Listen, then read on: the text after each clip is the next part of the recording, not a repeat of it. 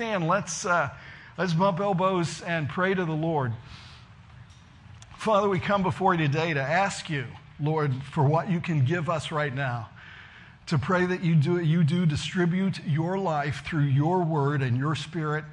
Uh, Lord, you've said that, you've said in Psalm one thirty-eight, verse two, you've magnified your word above all your name. So, Lord, we want to be able to magnify your word as we go out from here, because it is the spirit that answers to the word, which brings life into anyone's, anyone's heart. And, Lord, even in terms of getting saved, it's the spirit and the word that conceives new life. So, Lord, be with us today. Speak to our hearts. Show us the next step and the way to go. We ask these things in Jesus' precious and powerful name. Amen. Thank you. You may be seated in the Lord's presence. If you have your Bible with you, turn to Ephesians chapter four. So, you know, as I do counseling and I meet with people, or I see or hear people in our congregation or, or out other places, I think for a lot of people, um, rather than being brought together by the justice of the peace, sometimes in a marriage it seems like they were married by the Secretary of War. I'm just saying. And and and and and unfortunately, too many times we reach a point in our relationship where we wouldn't know what to do if we didn't fight, and so therefore, for the sake of uh, trying to talk things out, the conflict continues. Now that problem exists and persists for three reasons. So let me give you an experiential exegesis of what I would see as the root problems in your home. First, we are all born selfish, being born in sin. And we don't hardly even acknowledge that today. We just ride right over that, and yet that is a root issue. So if you want to say that the problem in your life has to do with the past, well, yes, it does. You were born in sin. Uh, you want to say, well, what was attachment issues? Yes, you are attached to sin. Secondly, we are raised selfishly because we are trained to expect that our needs are going to be met instead of the discipline to be sensitive to meeting the needs of others. And like Jesus said, be servant of all, to be the servant of all. No, that's not the way that our society goes today. Third, we are raised for self-esteem and self-expression instead of self-denial, which leads to serving others. And you have to admit, Jesus was kind of big on self-denial. And so last time we looked at the preceding verses here in Ephesians four, and we saw the type of decisions that you have to make, and the type of goals that you have to set, and the type of mindset that will allow your home to function as God intended, so you can be adulting in the home. But now the next most important subject, after giving you a complete mindset for the home, and it follows in order here in Ephesians four, is to give you a co- communication manual for the home. So, you know, I can show you today from God's own human life manual, biblically, how to communicate. I think we need to go ahead and admit something. And that is that a lot of family life deterioration can be traced back to issues of communication. And so counselors and therapists are able to identify the symptoms and give certain surface things that ameliorate those symptoms, but they never get down to the root problem. So the symptom is we don't get along. You know, the real problem is you're not communicating right. Well, the symptom is we don't know how to be intimate. No, then, you know, the problem is you don't know how to communicate intimacy. And so if, if my concern here is not just Ephesians four, it is showing you how to communicate. My concern today is to show you how to overcome in satanic conflict, in the spiritual warfare which exists in our society right now. And in order to do that, Paul gives us and the Ephesians four principles. These are divine keys to handling conflict in the home and in the church. Number one, convert your disposition. You, you have to take the Word of God and change your personality. You've got to change your character. Now, in doing that, you will be able to conquer the devil. Once that is done, then you can make clear the difference in your lifestyle from the world's lifestyle and finally develop a Christ-like demeanor. Now, I'm going to say you ought to take a moment and get those four things down.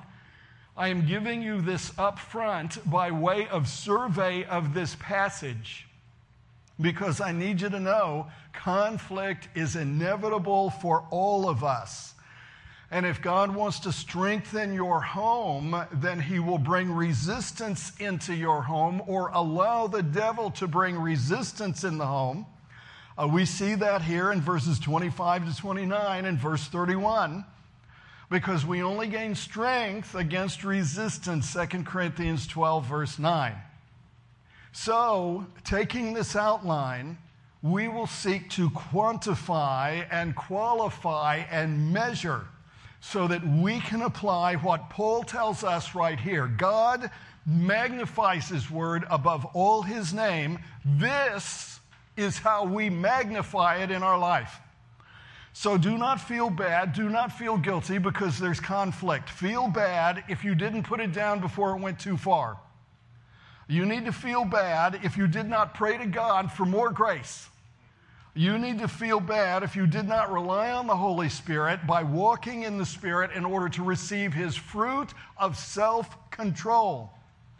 So today I'm going to give you not just points, I'm going to give you rules. I am going to tell you the rules. There are seven rules on adulting in the home. And these are basic counseling concepts, but they're counseling concepts not acknowledged by the world. And this complete communication manual is found in Ephesians four, verses twenty-five to thirty-two. And my difficulty is, how can I make something clear, which is as comprehensive as this? So you pray, and you pray that God will tailor a word even as I preach so you can get some of these things down. First, rule number one, tell the truth to God, to yourself, and to each other. Verse twenty-five, wherefore putting away lying. Okay, did you notice that his assumption is you are a liar? And that is because, like the Old Testament says, God makes the comment in the Old Testament. I don't know how we ought to take this, but he makes the comment and he says, I'm not a man that I should lie. In other words, all men lie.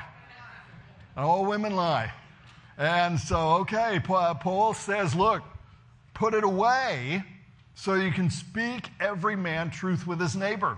Now, truth to God is called confession. Truth to yourself is called recognition. Truth to others is the basis for correct communication. And you would, you would think I would not have to define this. Well, let me hit you with this definition. Truth is that which corresponds to waking reality. Now, sometimes you and I do not know what truth is, not through our senses, not by observation, and not in your experience. That is why Jesus said he is the truth, John fourteen, six. And the Bible says that God's word is the scripture of truth. It is the inscripturating of truth. It is the script. It is the writing down of Jesus. Daniel ten, verse twenty-one, in order to give you the certainty of the words of truth, Proverbs twenty-two, verses twenty and twenty-one, and those words provide certainty on your life. Therefore, and this is my thesis for today's study, if you're going to fix your home, you've got to focus on creating an environment where people speak God's truth as the mechanism to deal with reality.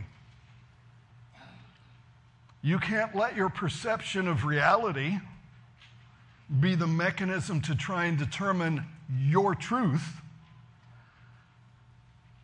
You know, we're all like the pompous politician that tried to uh, portray himself as George Washington. You remember our first president, George Washington, uh, story told that when he was a child, he chopped down a cherry tree, and his father came to him and said, "Who chopped down this cherry tree?" And he was honest. He said, "I did," and he got a spanking anyway. And so this politician, trying to paint himself like George Washington, said, you know, "I was only spanked once in my life, and it was for telling the truth." And somebody in the crowd stood up and said, "Well, it cure, sure cured you, didn't it?" You'll get that on the way home. And so rule number one is be proactive. You have to take the initiative to speak truth, because you are automatically a liar, and you can only get the truth from God, who is not. Now, you can say outside of the Bible, you can say other things which are true, but they do not pertain to everlasting life and godliness, as Second Peter one three says. That means your Bible is entirely sufficient for the things you really need. So what reason does Paul give in verse twenty-five that we who are Christians must speak the truth? He says in verse twenty-five, "For we are members one of another." So every relationship demands truth-telling, in other words, true by God's definition. So members of a body or members of a home have to use truth as the mechanism to deal with reality in order for the family to function as God intends, to be functional and not dysfunctional. And God's given you a perfect illustration. Your body functions in such a way that your body does not lie. Our bodies do not lie. So there are a lot of places you may be able to choose your gender. Your doctor's office is not one of those places. And hormone therapy or even destructive surgery does not change your bone density, your bone structure, or your muscle mass. So twenty-one clinicians and researchers from nine European countries. I saw an article that the Wall Street Journal had, I assume it was an opinion piece, talking about gender-affirming care and how necessary it is. And I don't know, I, Wall Street Journal is a conservative uh, paper, I guess, and so I don't know, but these, these twenty-one clinicians from nine European countries saw that, and they wrote a letter that all of them signed to the effect that, you know, what you just said is not really true. Gender-affirming care does not improve the well-being of what we call transgender teens or gender-diverse people, and it is not, according to the science, it is not an effective suicide prevention measure. Now, you need to hear me out on this, because I have, uh, I have a stake in this, in the sense that I'm not going to let our youth think that this is just a Baptist rant. A number of other, you can go to many other churches today and get a Baptist rant uh, about these issues. This is not that. Okay? I, I, I'm a doctor, trust me. uh, I mean, I wouldn't even mention that if it didn't take me thirty years to get, but, but hear me out, because this involves your children and the youth of our church. And, you know, I don't really care about culture wars. I care about spiritual warfare, because evangelicalism got distracted with politics as the remedy, which it is not, and got distracted from Bible preaching, which is the remedy. Well, America is now in the state that it's in. I mean, we are certainly much worse off today than when Fall, Jerry Falwell's moral majority was active, which was neither. Uh, at the time when he could swing elections for certain candidates, no. So I want to say the things that will impress your kids. Not that they will be impressed with me, but the things that will make an impression, because it conforms to waking reality of God's truth. Every systematic review of the studies shows that there is no mental health benefit for hormonal interventions. Rather, they are low certainty and they are high risk, significant risk of sterility, of lifelong dependence on those drugs, and the anguish of regret as they grow up and grow older.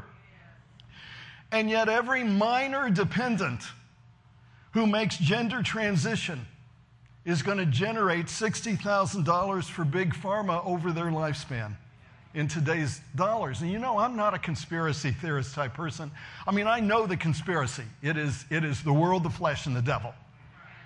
But this is perhaps, I mean, it's not a conspiracy, it's the spirit of our age. This is perhaps the biggest psychological scandal and medical fraud in the history of the United States.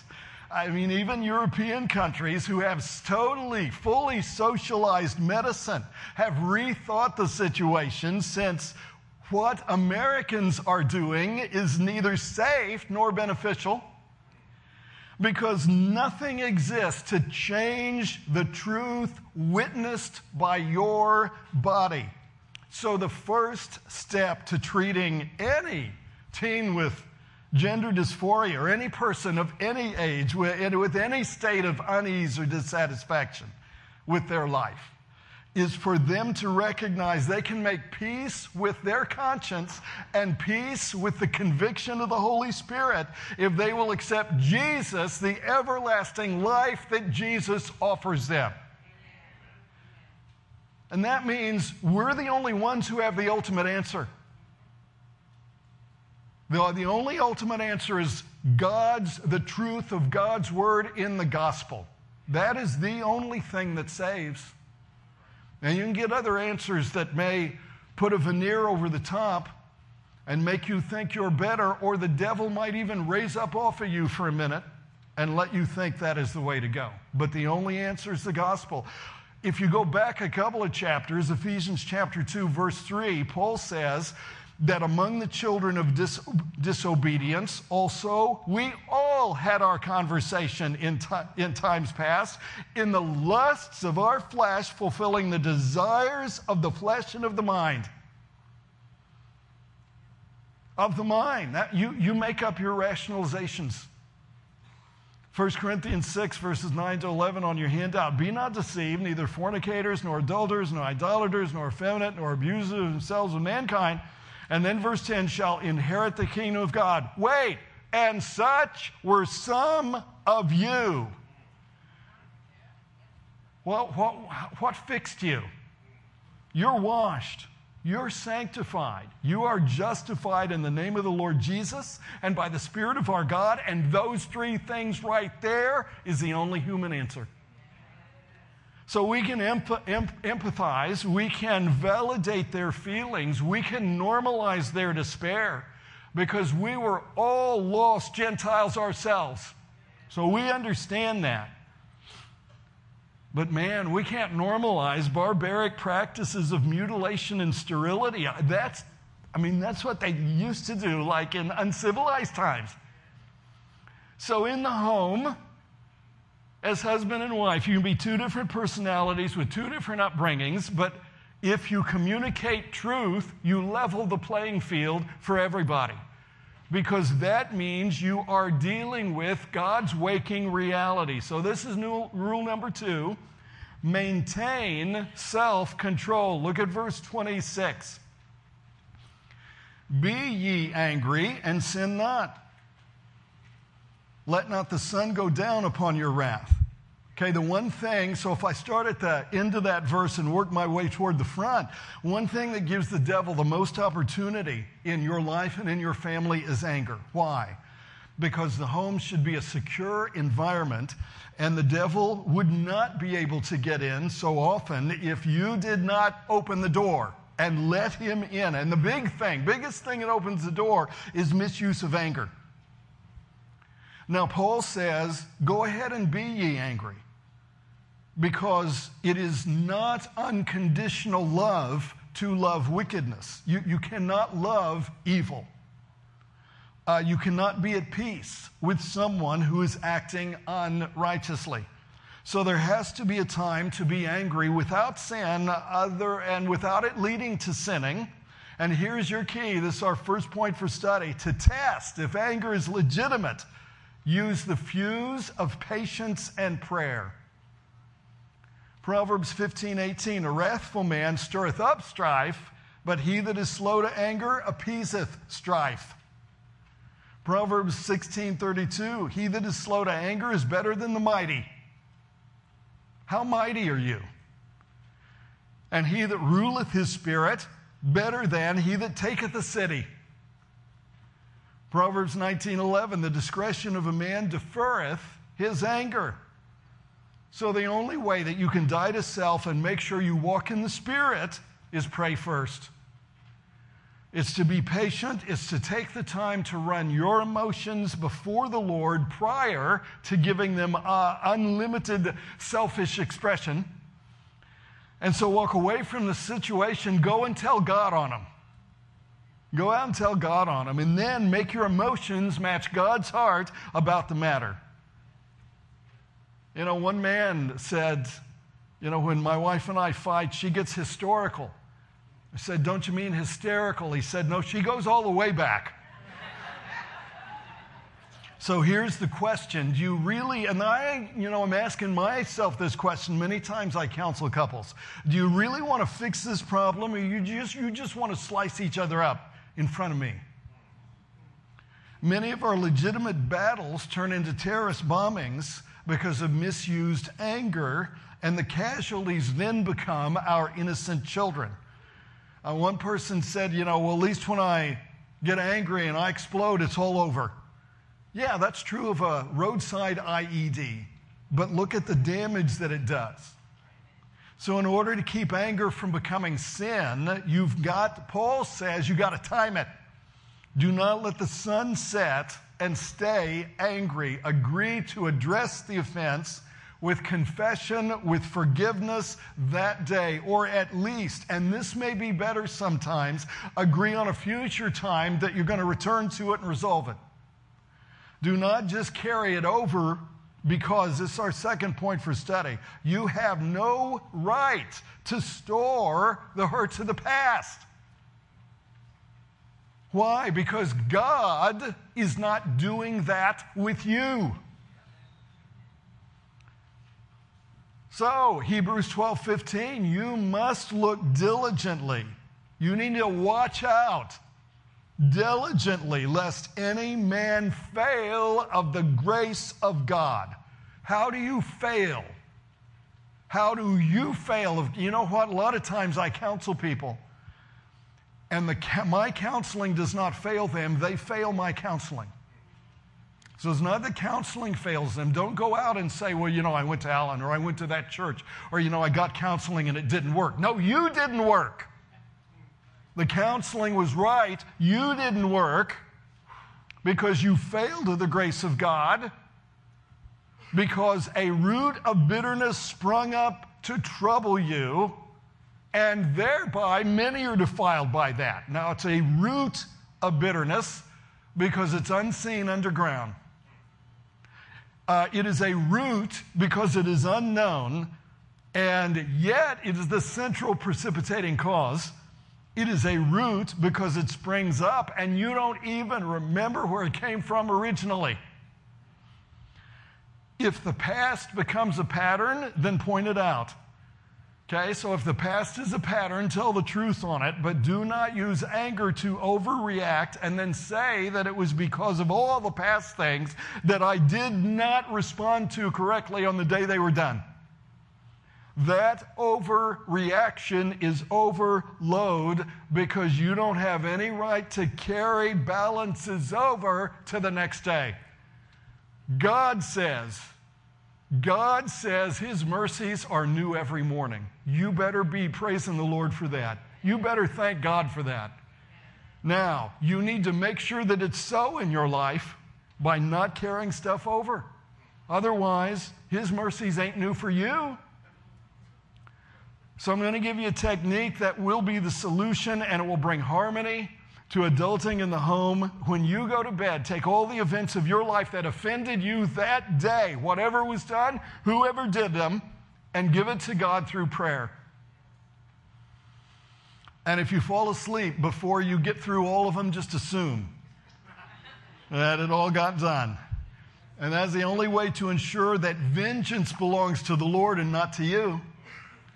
And that's the only way to prevent planting a bitter root. And you can do this. You can do this. Because here's our third point for study.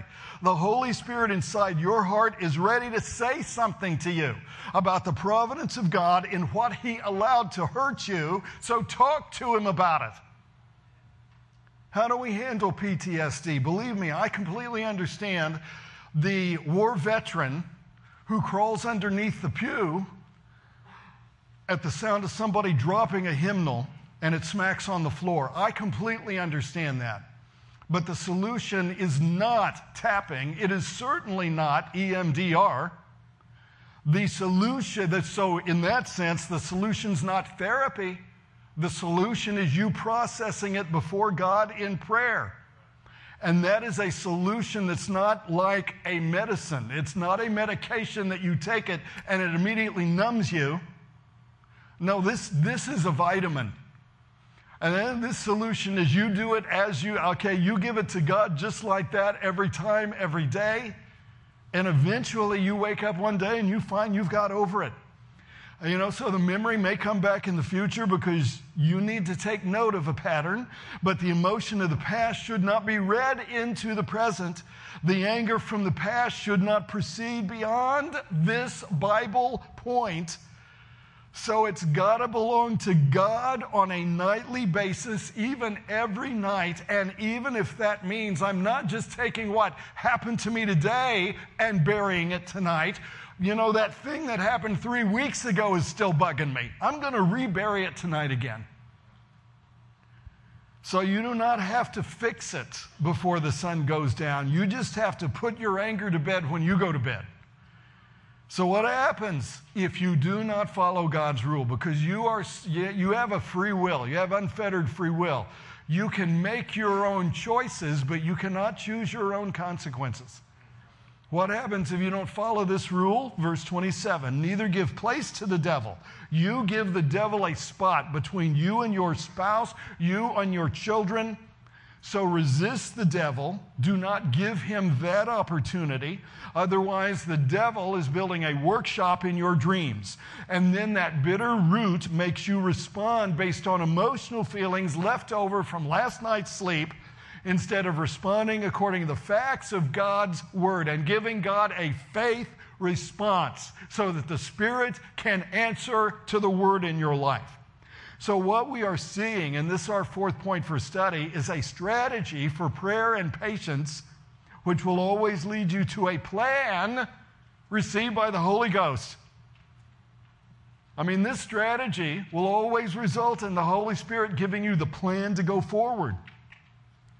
You know, so much of what we do is done impatiently and it's done in the flesh because so much of what we do is based on how we feel and dwelling on how we felt instead of based on the waking reality of God's truth. So force yourself to wait until the emotions drain out and then find a biblical solution. Now, the lost world doesn't know anything about this. And the consequence of that is drive-by shootings, party shootings, uh, sports event shootings, shootings in the home, family killing family. We have the only answer.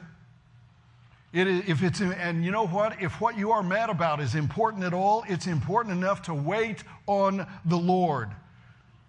Then the Bible gives you two ways. So you've got to display this distinctively to our society. This is rule number three. Number one, don't just point out problems, but number two, offer solutions. That is your holy distinctiveness. Look at verse twenty-eight.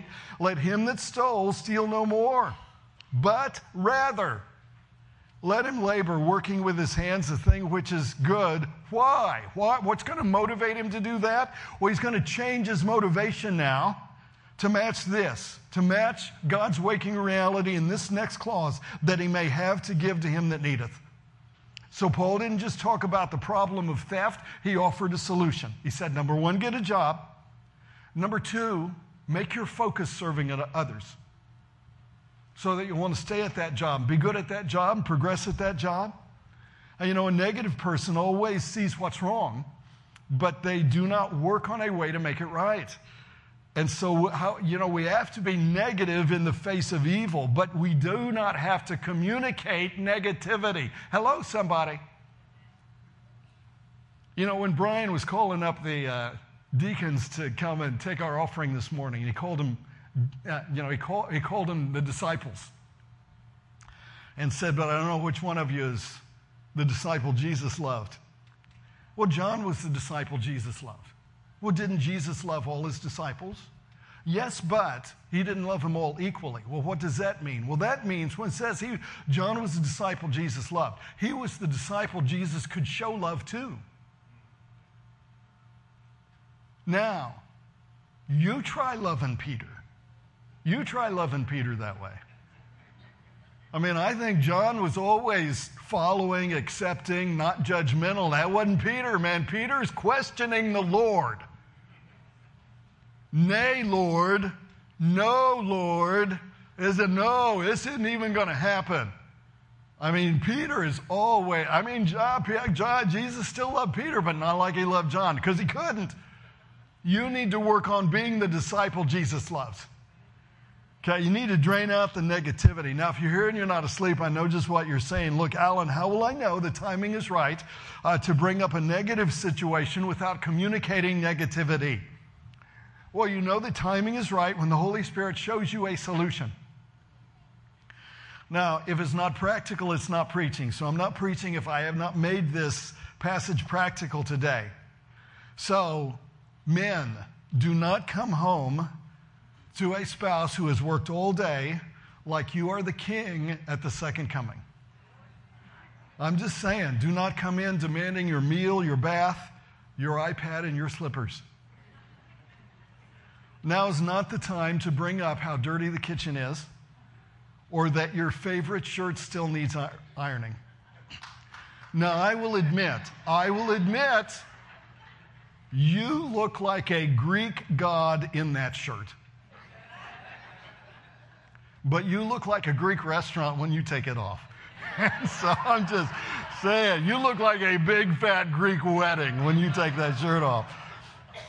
So sometimes it's as simple as asking, how can I help you? Now, ladies, if your man isn't everything he ought to be, okay, it's all right to bring that up. But you got to remember, God gave you to him to be his helpmeet. God gave you to him and not to somebody else. Because he is just as bad as you say he is. So you gotta, you, you know, you can't just beat him down all the time. You gotta, you gotta love him enough to raise him up to where he ought to be. So you gotta have a spirit which says, as bad as stealing is, I am here to offer you a solution and not to exact retribution. So let me tell you a parenting tip. Let me give you some uh, marital counsel. This is our fifth point for study. Condemnation without hope always crushes. Do not treat your spouse. Do not treat your children that way. Offer hope by retreating to a position of faith and then force yourself to find the solution in Christ and share it at the same time you share the problem.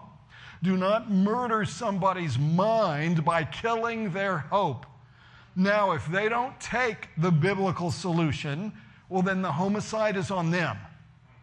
But if you can show them the answer at the same time you uncover the problem, ye do well. Rule number four, build up, do not tear up. Verse twenty-nine, let no corrupt communication proceed out of your mouth, but that which is good to the use of edifying, that may minister grace unto the hearers.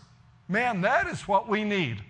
And because that is what we need, the Christian Standard Bible corrupts it and says, let no foul language come out of your mouth, which is not what is being said here. And the New American Standard Bible and the N I V says, let no unwholesome word or unwholesome talk. No, it's, it's a lot more than that, baby baba. In the King James usage, corrupting refers to something that turns a good thing bad, Second Corinthians seven two. So I think it is quite ironic that the favorite word that the skeptical scholars and the textual critics use about the King James Version and about its text is that they are corrupt. No, baby Baba, you are corrupt. So it is deceitful lusts that corrupt us, Ephesians four twenty-two. We can escape that corruption by partaking of God's divine nature through the precious promises of his word, Second Peter one four. Modern scholars and translators do corrupt God's word, Second Corinthians two seventeen, and they do this by subtly questioning God's words, Second Corinthians eleven three. Just read their footnotes. Just read their study Bibles. So Colossians four, verse six, let your speech be always with grace, seasoned with salt. Why? Because salt keeps stuff from corruption, that ye may know how you ought to answer every man. You need to not just answer. You need to, you need to learn how to answer.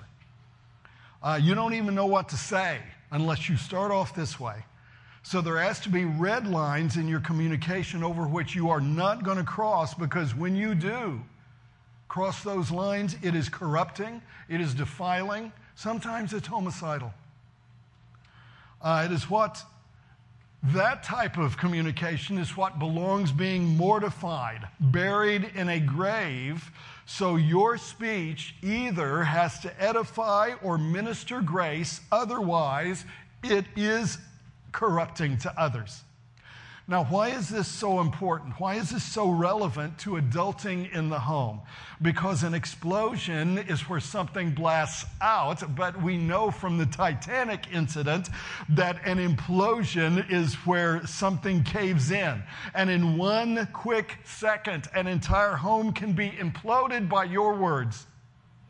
You can decimate with your tongue. So in our final point for study, this is number six, speak words appropriate to the situation, which will build up and bestow benefit. That is edifying and ministering grace. Husband and wife were out driving in the country, going down a country road to someplace, and man looked over and he saw an old mule out in the pasture, and, and then he looked at his wife and said, honey, that's one of your relatives. She said, yeah, by marriage.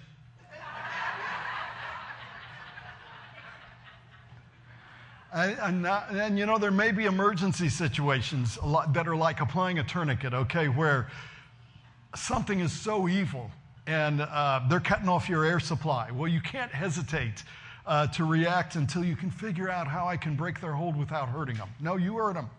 And that, and that, you know, okay, I'm sorry, there are exceptions. But as a general rule, wait until God gives you building up words before you start blurting out anything.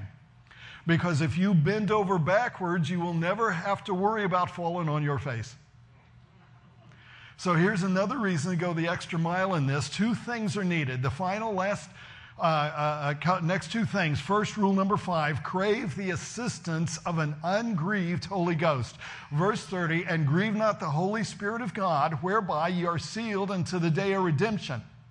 Corrupt communication grieves him all the way to the judgment seat of Christ, because that is how long he's sealing you. And a grieved Holy Spirit is like corrosion around your battery terminal. And if your terminals are corroded, then you no longer have access to the power. Now, the power is there in the battery, but the power in the battery does not flow to you. So the Holy Spirit is the power of the Christian life. The Holy Spirit is the energy of your home. If there is verbal corrosion, the Spirit gets sad and the fellowship's cut off. So you need to crave the assistance of an ungrieved Holy Ghost. And second, second, rule number six, keep the assistance of an ungrudged human spirit. Now, in order to do this, you got to discard some things and you got to put on display other things. So verse thirty-one says, let all bitterness and wrath and anger and clamor and evil speaking be put away from you with all malice. So God starts with emptying the trash, because the good things are going to have to be put in the same vessel, which is your body, the temple of the Holy Spirit. So you need to get out this garbage. Bitterness, as we've seen, is a smoldering kind of anger. But when the wind blows on it strong enough, then it flares up into wrath. And wrath is anger expressed in explosion, and after the explosion, there is clamor. And clamor is the noise that comes from the frenzied response to the explosion. And then the cry heard during the clamor, if you can ever, ever even pick it out. I mean, you see this on any YouTube video of a bombing someplace. Somebody happened to catch, uh, you know, catch an iPhone video or something of the bomb after it went off. And, and you can hear this. And this part they have to bleep out. It's always evil speaking. And that evil speaking ends up leading to malice aforethought, because malice is planned revenge, and already you're planning on how you're going to get revenge. Throw that garbage out so that you can be adulting and keep it clean. Every one of these things is playing dirty. It is hitting below the belt. Do not play dirty in your communication, so that in the final analysis, this is rule number seven, you can clean up the mess afterward. Verse thirty-two, and be ye kind one to another, tenderhearted, forgiving one another, even as God for Christ's sake hath forgiven you. You know, Jesus says, uh, tells his disciples to pray, uh, forgive us our debts as we forgive our debtors. Paul says, uh, forgive your debtors, even as God for Christ's sake hath forgiven you. Because this is the panacea, this is the miracle cure for dysfunction in your home. Because these three things listed in verse thirty-two, they are three healing balms which give us hope if you will apply as necessary. Okay, so listen, I'm, I'm a doctor, I'm your friend. And the prescription is not four times a day or once a day. No, the, the prescription is apply when needed. So be gracious enough to wipe clean the mental and the emotional slate. God forgave you when you ask, so you've got to be forgiving kindly and tenderly. You forgive by viewing them with mercy. So love is restored if you will view them piteously. And you are able to view them with pity because you admit you are the same sinner they are. So you don't forgive in a spirit of, well, I told you so. Or, you know, I don't like this, but I got to do it. No, you must forgive with compassion and understanding, which says, I can forgive you because I know I'm fallen too. And I know I have similar needs and similar temptations, just in different areas.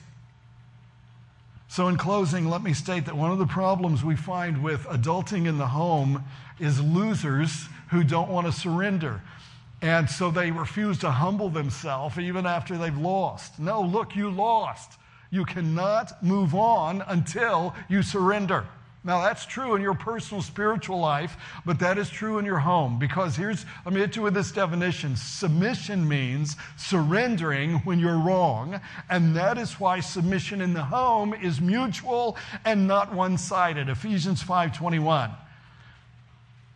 And yes, you may still have to go through the emotional trauma and process that with the Word of God and by giving faith responses even after you forgive someone.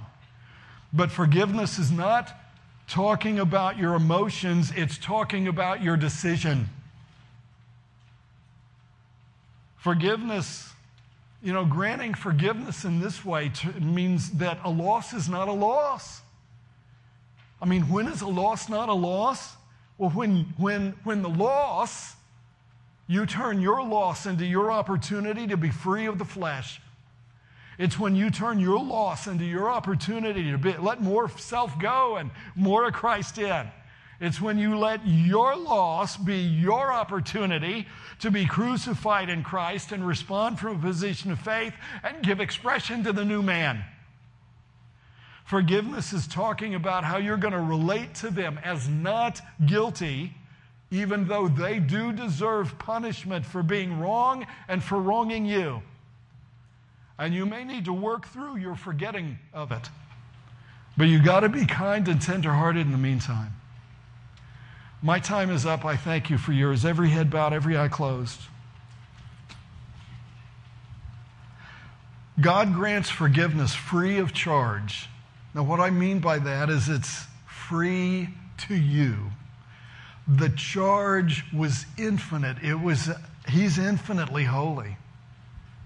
And even your first sin and your smallest sin is an infinite offense against an infinitely holy God. That's why hell is so logical. Because if you don't accept what Christ did on the cross to pay for that sin, the only way you can make payment is through an eternal punishment. And even then, God does not get out of you what he got from his son on the cross. So in that sense, that he's paid the price, he grants forgiveness free of charge. That's what grace is. And the only admission is humility. The humility to confess, the humility to repent, so you can get in on that game. And that is the only way that you, that you get God's help in the home and, and in your life. So tear down the wall today. Lay down your arms and surrender. Run up the white flag in prayer right now. The blood of Jesus has enough power to cover it all, to correct it all, and to cleanse it all. And these principles have enough power to cure it all. Will you trust in the blood of Jesus today? Will you simply believe on Jesus for the everlasting life he promises you right now? You know, if you came in here as a visitor, or maybe even as, you know, you attend some other church someplace, could very well be that all of this kind of sounds strange to you because this goes against the spirit of our age. And Satan has done such a good job at camouflage and and covering over and counterfeiting and getting us away from the true solution that God has given us in his word. But this is God's manual for your human life. So if you want to be saved right now, if you want to be promised eternal life, life after death, all you have to do is pray. Just your heart to God, knowing that he hears. Just pray and say, God, save me today for Jesus' sake. I see it today because I know it now. If I didn't know it before, I didn't understand it. Lord, today I see, I know.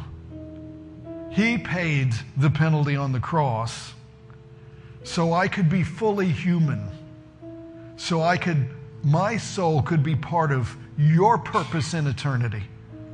And God, I want that. God, save me today for Jesus' sake. I trust Jesus for everlasting life. So here, Jesus, I give you my life. And if you pray like that and you trust Jesus today, then either as we sing or as soon as we're done, come up here and let us know. Meet one of us at the front of the aisle here. I want to give you a copy of my book, Next Steps for New Believers. Sign up for discipleship on your way out there in the lobby. We want to give you everything you need. This is not the end of the conversation. This is the beginning of your conversation with God. We want you to grow. We want you to have the power that comes from a redeemed life. So if you come here and attend here, but you're not a member and you want to talk about that, come up and let us know. If you've never been scripturally baptized, come up and let us, you know, ask us about that. If you want to be prayed for, prayed with, or prayed over, come up and we'll have somebody pray with you today.